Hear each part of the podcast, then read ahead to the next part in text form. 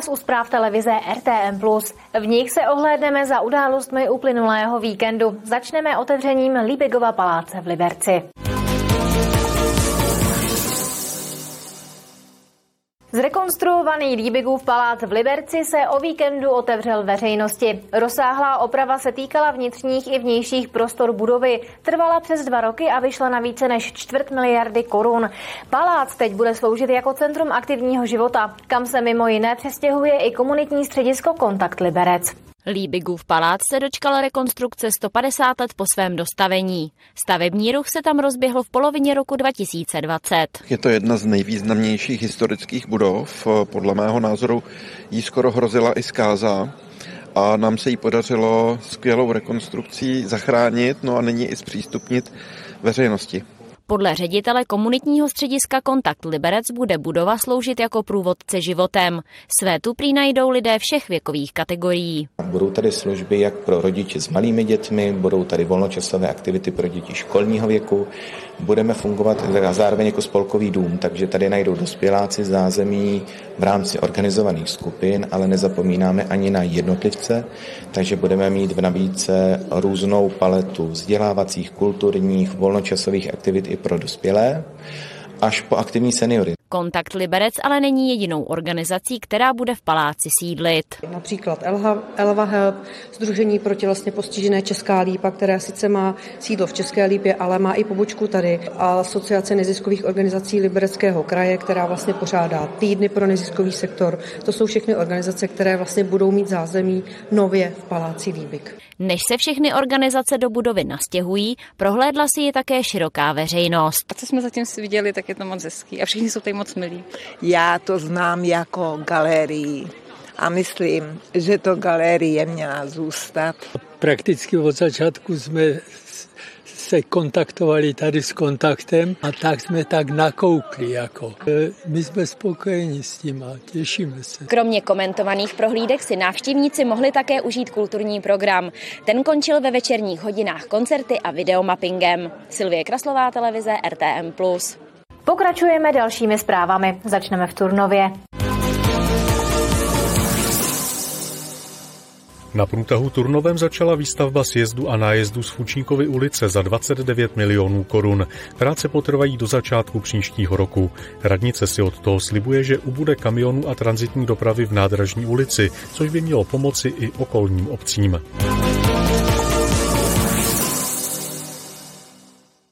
Na lesním koupališti v Liberci bude od léta pokračovat výstavba nového zázemí. Jako první by měli přijít na řadu sauna a nový stánek s občerstvením. Zázemí staví spolek lesní koupaliště na etapy podle toho, jak je úspěšný při získávání peněz od města z grantů nebo od dárců.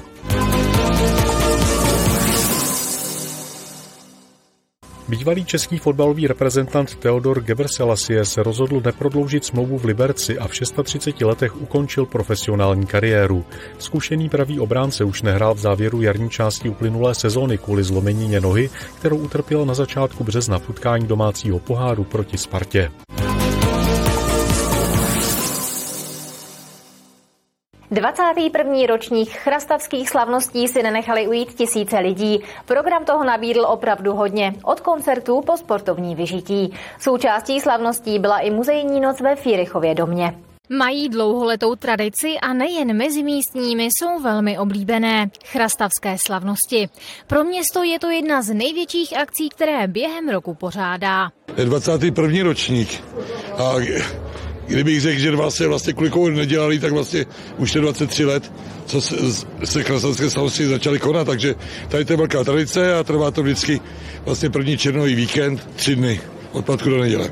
Program toho se nabídl opravdu hodně a vybrat si mohl každý, děti i dospělí. Byl tady fakír pro děti, stále tady probíhají ještě různé akce, jako je střelnice a houpačky, byly tady ukázky psů, dravců, sportovalo se spoustu, spoustu stánků, skoro 70 stánků tady bylo.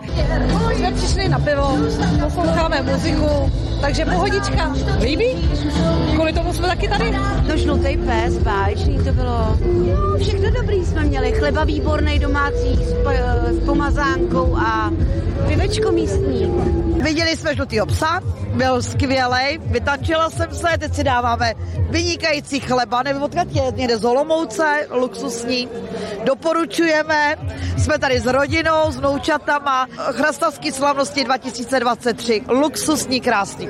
Hlavní hvězdou večera pak byla zpěvačka Aneta Langerová nebo Jana Kratochvílová, která předvedla kuriozní číslo.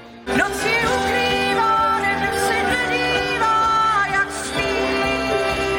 No tak já doufám, že jako program se jako našenku líbil. No a samozřejmě výhoda je, že letos na naší straně bylo jednoznačně počasí, protože dosud ani kapka a ani kapka nebude ani zítra, myslím. Takže letos úplně bez deště, nádherné počasí a všechno šlape. Další velkou akci chystá Chrastava na 8. srpna. Půjde o třetí ročník letní rodinné akce Léto 2023. Vystoupí třeba skupina Holky nebo Janek Ledecký. Martina Škrabálková, televize RTM+. Teď se společně vydáme k přehradě do Jablonce nad Nisou. Jablonec nad Nisou připravil u přehrady dočasné zázemí pro vodní záchranáře na takzvaném Tajvanu.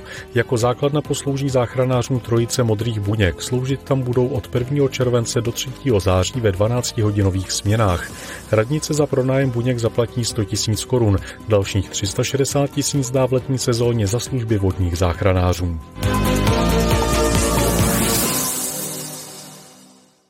Technická univerzita v Liberci připravila i na letošní léto intenzivní kurzy češtiny pro zájemce o studium z řad ukrajinských uprchlíků.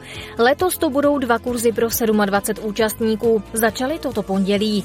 Intenzivní kurzy češtiny pro mladé uprchlíky před válkou uspořádala škola poprvé loni. Od dubna do konce léta jimi prošlo 45 zájemců o studium na vysoké škole.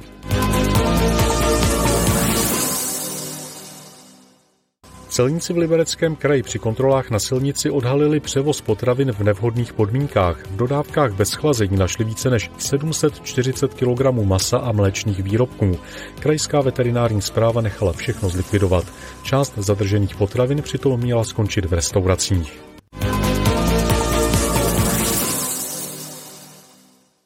Noc kostelů má za sebou další úspěšný ročník nabitý zajímavým programem. V Liberci se veřejnosti otevřelo hned několik kostelů, které jinak nejsou běžně přístupné. My jsme z kameru natáčeli v centru města. Noc kostelů začala v Liberci už ve čtvrtek otevřením kostela Matky Boží u obrázku. O den později otevřeli své brány další kostely, které nejsou veřejnosti běžně přístupné a nabídli zajímavý program. Dopoledne se nám program velice povedl, jsme měli program pro školy s vězni, to dopadlo na výbornou, přišlo více jak 400 studentů. Za námi už slyšíte, že je BG Trio, a máme před sebou ještě několik dneska krásných a zajímavých věcí.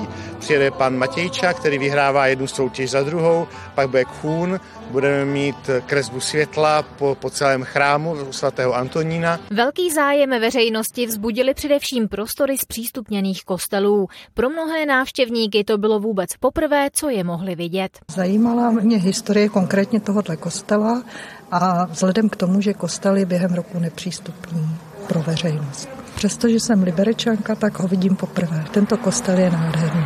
Tak přišli jsme, protože dneska tady má vystoupení náš přítel, hraje tady s country kapelou a chtěli jsme vlastně navštívit tento kostel v Liberci, který vidíme zvenčí, ale uvnitř jsme ještě nebyli. Je to už krásný, no. Je to hezký, my nejsme teda věřící, ale to je hezký tady, no. Všechno mají tady, takové ty kostely jsou všechny takové, nevím teda jak ten druhý, co je tam, ale tenhle ten byl hezký. No. Zatímco dospělí oceňovali kostelní prostory, děti si užili například tradiční český loutkářský příběh. Já nevím, jestli to viděli vy, ale ostatní to viděli. Bylo to představení Faust od studia Damůza, což je studio, který působí v Praze, ale po celé České republice produkuje různé pohádky od studentů eh, divadelní fakulty Damu. Ti, co přišli, tak odcházeli s velkou radostí, pokojem, aby bylo vidět, že jsou velmi nadšení z toho, co jsme pro ně připravili. Noc kostelů je celorepubliková akce. Jejíž tradice sahá do roku 2009.